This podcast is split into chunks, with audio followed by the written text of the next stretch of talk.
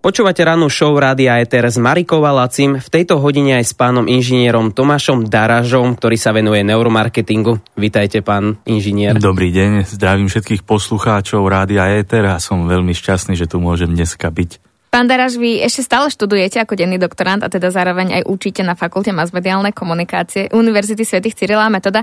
Neuromarketing skúma správanie zákazníkov, prečo nakupujeme konkrétne výrobky a ako reagujú napríklad na reklamy, na letáky a podobne. Dobre tomu rozumiem? Presne tak, vidím, že není tu jediný človek, kto to po nociach študoval, takže sú to minimálne dvaja. prečo ste sa rozhodli práve pre neuromarketing? Viete čo, ono to bola taká dobrá vedná disciplína, ktorá dokázala veľmi jednoducho povedať zaujímavé veci. Ja som sa konkrétne venoval na diplomovej práci horálkam a v zahraničí sú aj iné takéto keksíky a ja som sa zaujímal o to, ako ľudia vnímajú iné príchute týchto, týchto keksíkov, keďže tu už poznajú 60 rokov len tú klasickú variantu. A chutilo im? Áno, dokonca pomocou neuromarketingu som zistil, že iné príchute, konkrétne myslím čokoládová, im oveľa viac chutila. Aj keď som sa ich ale spýtal prostredníctvom dotazníka, že ktorá im chutila, tak jasné, že zaznačili, že tá klasická, aj keď oni nevedeli, že ktorú jedia, lebo to boli proste vzorky bez obalu. Takže, takže tam rozhodovala tá chuť a nie reklama. Presne tak, presne. Ale ale keď... už v dotazníku si nezaklikli, ktorá im chutila, Aha. ale tú, ktorú poznali. Mhm. Presne, presne tak. Takže išli po pamäti. Bol to keby. iba taký kvázi tento konkrétny výskum, alebo je to väčšinou tak, že si myslíme, že máme niečo radi, preto si to kupujeme, ale v skutočnosti je to len možno nejaký zvyk? Veď čo napríklad, keď sa jeden posledných výskumov ukázal, že keď sa ľudí spýtajú, aké majú radi víno, tak automaticky zaznačia alebo povedia, že to drahšie ale zároveň to víno my vieme vďaka neuromarketingu, že im chutí rovnako, len tú cenu považujú za viac sexy, alebo určite ste zachytili v poslednej dobe, neviem, či môžem menovať značky, tu bo, je kampaň nejaké... Ja budem roky, pípať. Dobre, môže. nejaké roky sú tu kampaň, že ktorá, ktorý kolový nápoj chutí teda spotrebiteľom viacej. A samozrejme v tých testoch vždycky vyhrá ten, ktorý, kde tie testy robia, je všade logo toho jedného. Šofokola. Áno. tak všade je to logo toho jedného a samozrejme tie testy regulérne vyhráva ten jeden, ale pritom my vieme, že ten druhý chutí častokrát viacej. Skúste našim poslucháčom vysvetliť tak úplne zjednodušene, že čo vlastne je ten neuromarketing, čo všetko skúma neuromarketing. Pre študentov je to vedná disciplína. Hej, to keď povedia, tak to úplne, že vyhrali. Ale je to vážne vedná disciplína, skúma e, spotrebiteľské správanie, to, ako sa človek rozhoduje, aké má preferencie a skúma to prostredníctvom moderných technológií, prostredníctvom zaznamenávania tváre, odporu kože a takých podobných vecí, ktoré možno neskôr poviem, ako fungujú. Je to celkom zložité, ale konečný výsledok je dosť smart, čiže iba fakt povie, ktorá horálka sa páčila viac. A je to vždy len o tej chuti, lebo vy ste spomenali horálky, spomenali ste vína, je to zamerané len na tú chuť? Nie, nie, nie. E, vďaka tomuto vieme testovať skoro všetky zmysly. To najpoužívanejšie je sledovanie zraku, jak sa pozeráte na web, alebo kam sa pozeráte v reklame, ako sa pri tom cítite. Avšak tá chuť, ja to tak rád používam, mm-hmm. pretože ona je taká, že tu sa čudujeme, hej, že, že chutí mi tá horálka proste, ale môj mozog vraví, že mi nechutí, že mi chutí iná a to človek sám tomu nevie uveriť. Lebo je zvyknutý až mm-hmm. na mhm. niečo iné. To je zaujímavé, akože ako my rozmýšľame takto reklamovo, by sme povedali. A mňa zaujíma, že koľko tento neuromarketing už funguje. Akože keď ideme do rokov, že je to nejak 20 rokov, alebo odkedy reklama možno vznikla? Tak niekedy v minulom storočí, hej, to nie strašne v minulom storočí, to boli, táto, tieto neuromarketingové vedy boli regulérne súčasť akademických výskumov už niekedy od 70. Mm-hmm. rokov.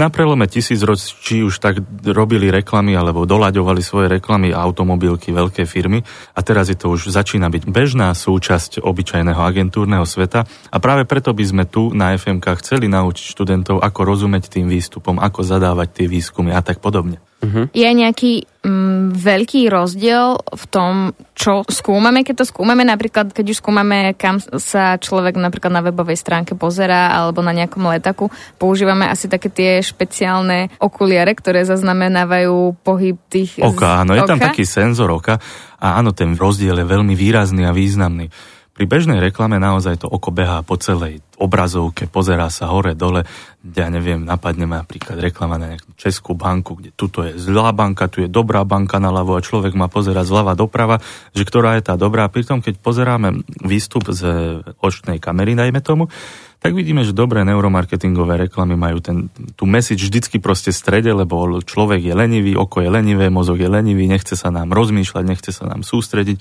a proste keď je to v strede, tak je to oveľa efektívnejšie.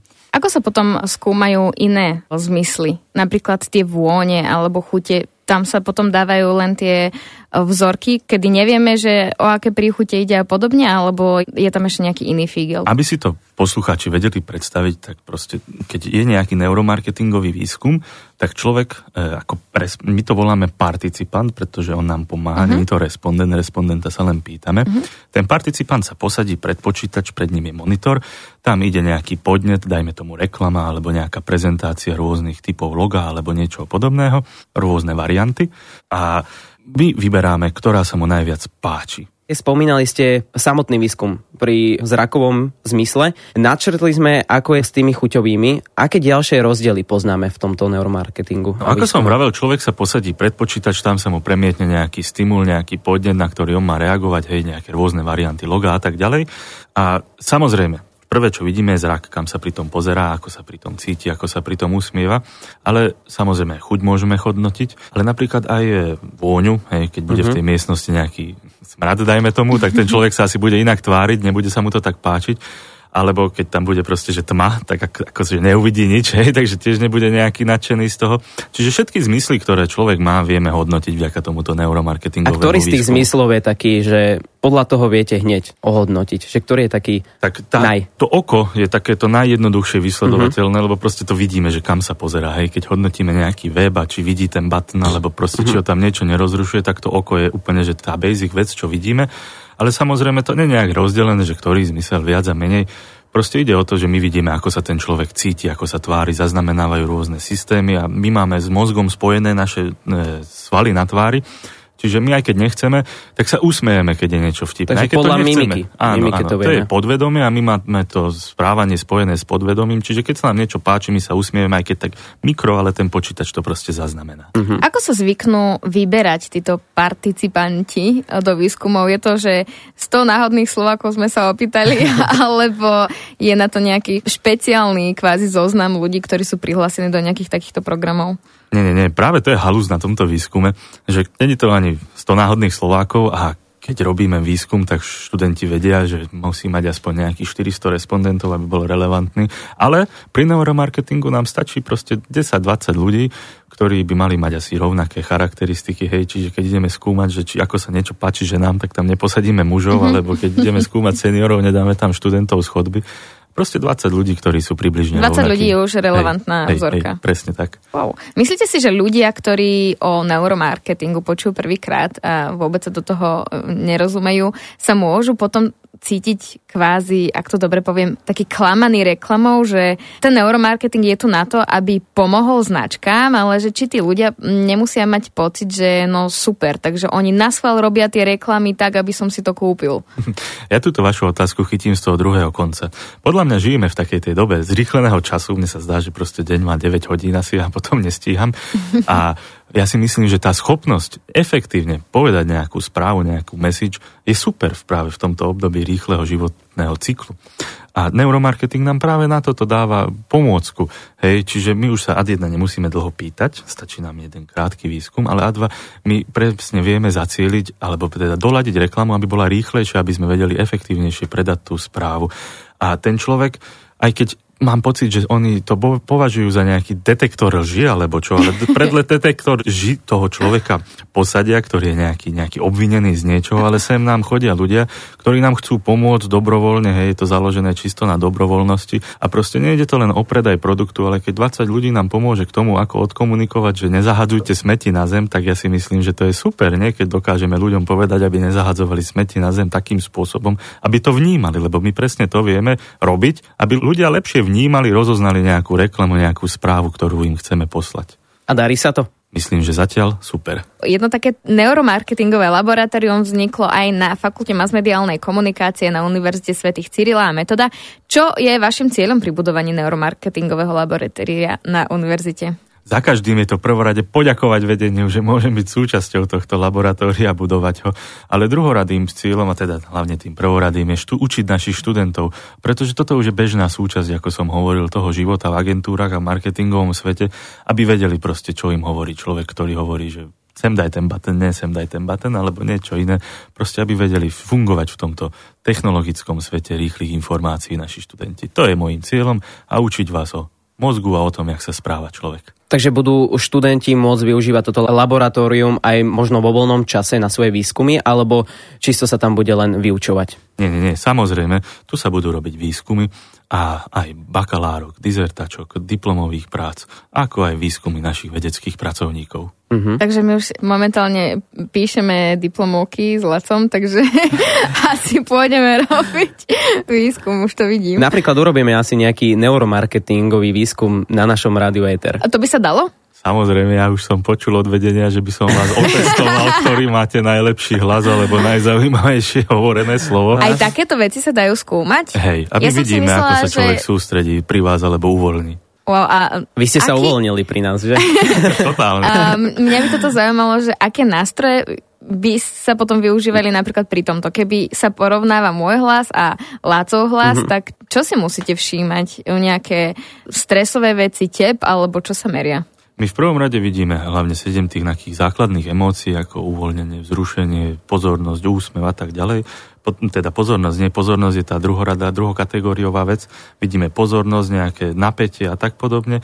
A tretia vec, čo zaznamenávame je pohľad a štvrtá vec je tak odpor kože sa to volá. Tá, ten nám potvrdzuje, či, ste, či je tá emócia, ktorú prežívate ako keby pravdivá alebo silná. To sú tie zimomriavky? Áno, áno, zimomriavky, keď máte, Aha. tak to je v podstate wow. taký vrchol toho, čo my meriame na odporu kože. No keby ma niekto zo mňa zimomriavky, tak to by bol teda vrchol. to by bol veľký vrchol.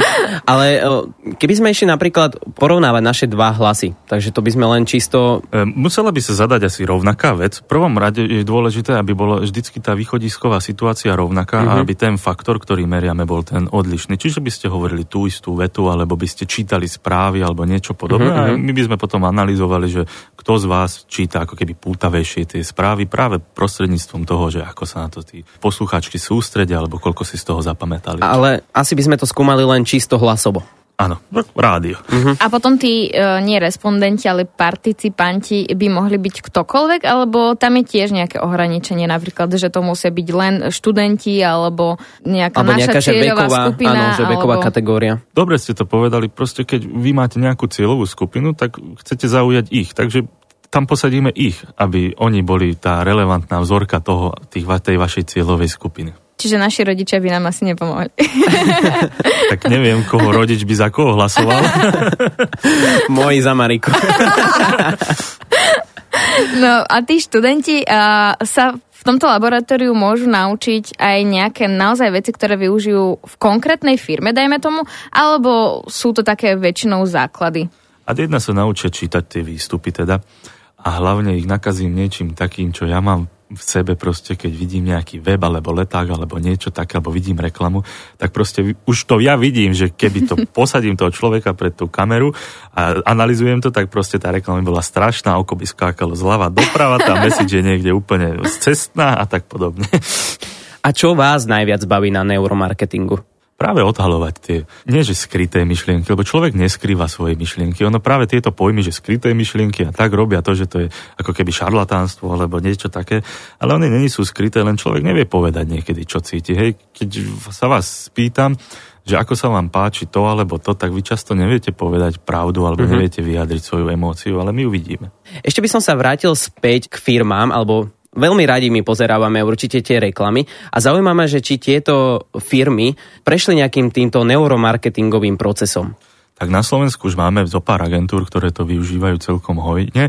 Menšie agentúry sa zatiaľ k tomu len asi dostávajú a my na škole toto ponúkame aj externému svetu, tak ako ponúkame možnosť zadať našim bakalárom diplomovky, bakalárky a riešiť tak veci z praxe. Uh-huh. Čiže, ale firmy sa tomuto ešte nejak extra nevenujú, pretože je to dosť nákladné. Koľko taký výskum môže výjsť? To mám To záleží naozaj od typu výskumu. Ale samotný prístroj je dosť drahý a človeka nájsť, čo s ním vyrobiť, mm-hmm. je tiež náročné, čiže a myslíte si, že slovenské značky majú budúcnosť e, na využívanie takýchto vecí? Lebo hovoríte, že je to veľmi efektívne. Tak e, samozrejme, neuromarketing nie je grov všetkého. Hej. Ešte stále platí, že reklama v telke je proste tá top. Hej. Vidíme to aj na našich slovenských značkách. A neprebíjajú už Instagram možno s influencermi? Nie, to len my možno tu na FMK myslíme, ale naozaj výskumy, výskumy dokazujú, že proste to, čo je v telke, je proste stále top. Uh-huh. Hlavne ako všeobecne. Uh-huh. Čo, mhm. čo sa týka, keď už ideme že do mladých alebo tak, tak to možno áno, alebo reklama na Netflix alebo na iných stránkach, ale všeobecne je stále reklama v telke proste top. Ale neuromarketingom ju vieme doladiť, aby sme tú message vedeli lepšie podať. To znamená napríklad, že keď je už nejaká reklama vyrobená, spustená, beží v telke a zdá sa nám, že moc nezaberá, tak potom ju upravíme? Nie, nie, nie, práve, že keď ešte sa vyrába, tak vtedy, čo ja viem, máte nejakú záverečnú scénu, hej, z nej máte tri varianty s rôznou hudbou, kontrastom, alebo rýchlosťou, alebo na niekde nejaký emočný prvok, inde nie. Pustíme to participantom a zistíme, že ktorá je akože najefektívnejšia a máme koniec reklamy. A stalo sa už niekedy napríklad, že prerobili tú reklamu, že ju pustili do sveta a po týždni povedali, že absolútne tá reklama nejde, naliali do toho veľké peniaze a musíme urobiť novú reklamu? Myslím, že niekde sa to určite stalo. Lenže či náhodou neviete nejak? Nie, nie, nie, toto konkrétne neviem, lebo naozaj prípade. toto už sa rieši s tým neuromarketingom, hlavne vo výrobe, alebo keď proste tieto veci vo svete fungujú tak, že je tam nejaký projektový manažer, čo to riešia, to sú dlhodobé veci. Či už je to reklama v telke, alebo nejaký merchandising, predajne, keď sa rieši s neuromarketingom. Prejdeme od neuromarketingu k vám, k vašej osobe. Venujete sa aj vo voľnom čase neuromarketingu alebo máte úplne odlišné záľuby? Tak ono to je tak, keď ste na doktoráte, tak va, najlepšie je teda, keď vaša práca, ktorá v podstate nie je prácou, lebo som technický študent, vás baví. Čiže ja to neberem ako nejak, uh-huh. že robota voľný čas, mňa to baví, ale samozrejme mám snúbenicu, čakáme bábetko, čiže oh, toto stále toto prebíja a verím, že bude prebíjať naďalej. Užívate si aj, lebo vy tým, že študujete na doktoráte, momentálne aj učíte. Užívate si to učenie študentov, alebo ich máte niekedy aj plné zuby? Plné zuby zatiaľ nie. Je pravda, že dokážete schmatnúť celú ruku, keď vám človek podá prst napríklad pri e-mailoch obchlade diplomovky alebo bakalárky, ale kvás, že si to užívam, dokonca niekedy si to užívam aj keď mi nejaký študent spí na prednáške, tak ja si z neho viem spraviť srandu. Takže... To sa vám stáva? No, niekedy máte ťažké akcie, asi deň predtým. To veľmi dobre poznáme. A ste obľúbení u, u študentov? Tak neviem, väčšinou sa mi tlieska na konci prednášky. Oh. Asi to je tým, že neprednášam pravidelne. Raz za pol roka. Najlepšie hodiny. A máte nejaké zaujímavé zážitky so študentami? Stalo sa vám niečo okrem toho, že vám zaspávajú na prednáškach? tak ja som tu asi tretím rokom. Korona prišla, čiže tá je tu už dva roky. Čiže so študentami mám zaujímavé zážitky, akurát tak, keď mi povedia, že po troch mesiacoch si bol ochotný kúpiť nabíjačku na notebook a pokračuje v bakalárke. Ale našťastie ten, ten, ten čas ešte predtým, keď nebola korona, tak som stihol napríklad ísť na lyžiarsky záťah a fakt sa tu cítim familiárne, veľmi dobre. Aj ľudia, ktorí tu pracujú, aj študujú, sú super kolektív, čiže ja si toto neviem vynachváliť naozaj. Pán Tomáš, prečo sa venujete vlastne a prečo vás zaujíma veda celkovo? Vraví sa, že keď ste študent, tak máte nejaké sny a potom prídete do reálneho života a tie stratíte a ide vám o výplatu. No pri vede a výskume sa môžete tým snom venovať ďalej a robiť to, čo vás baví. Čiže každému to odporúčam, nech sa učí a možno študuje ďalej. Máte aj nejaké veľké vedecké sny, čo by ste chceli dosiahnuť, možno aj pri tom neuromarketingu? Tak toto sa spája jedno s druhým, že tu je, ide o to, že sa snažíme robiť svet lepším pre ľudí, takže je to asi také kliše, ale je to tak. A ešte čo hovoríte na to, že veľa ľudí, hlavne v tomto období, neverí vede? Tak je to dosť smutné, najmä keď lekár vám povie, že on neverí na koronavírus, tak ja by som ho odporučil, aby sa vrátil na Alma Mater a odozdal diplom. My vám veľmi držíme palce v tom uh, budovaní nielen laboratória na Fakulte masmediálnej komunikácie, ale celkovo pri vašej vedeckej činnosti, pri neuromarketingu. Dúfame, že sa vám bude dariť, že zložnete veľa úspechov. A ďakujeme vám veľmi pekne za to, že ste prišli k nám do štúdia ja Ďakujem veľmi pekne za pozvanie. Strašne som si to tu užila, máte tu úžasnú atmosféru. Ďakujem. to sme veľmi ďakujeme radi, veľmi ďakujeme pekne. krásne. Našim dnešným hostom bol inžinier Tomáš Dáraš.